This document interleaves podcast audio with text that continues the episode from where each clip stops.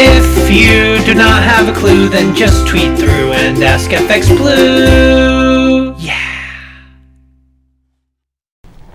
Hello, good morning. It's Monday the 5th. I'm FX Blue and this is the market brief. So, the Bank of England's Andy Haldane continued to talk up the UK economy last week, but it's a hard task with Brexit still looming large. Official negotiations ended without any agreement. Those same two or three issues remain, and neither side was prepared to go the extra mile, as they both still believe they're in a stronger position.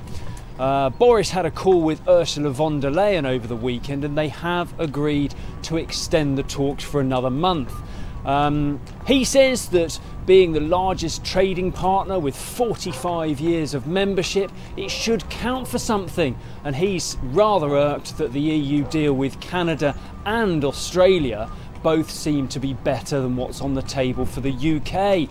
However, there's been very little threat of no deal recently.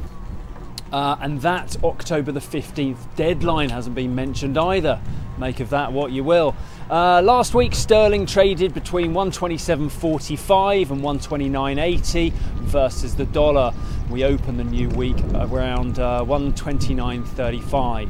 Over in the US, Trump's still laid up, but unless his condition deteriorates, he's likely to be discharged uh, to continue rehabilitation from home.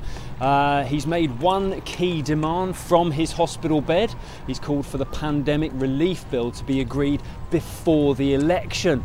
Call me cynical if you will, but I'll need to see that to believe it wasn't just another bit of crafty electioneering from the hospital bed.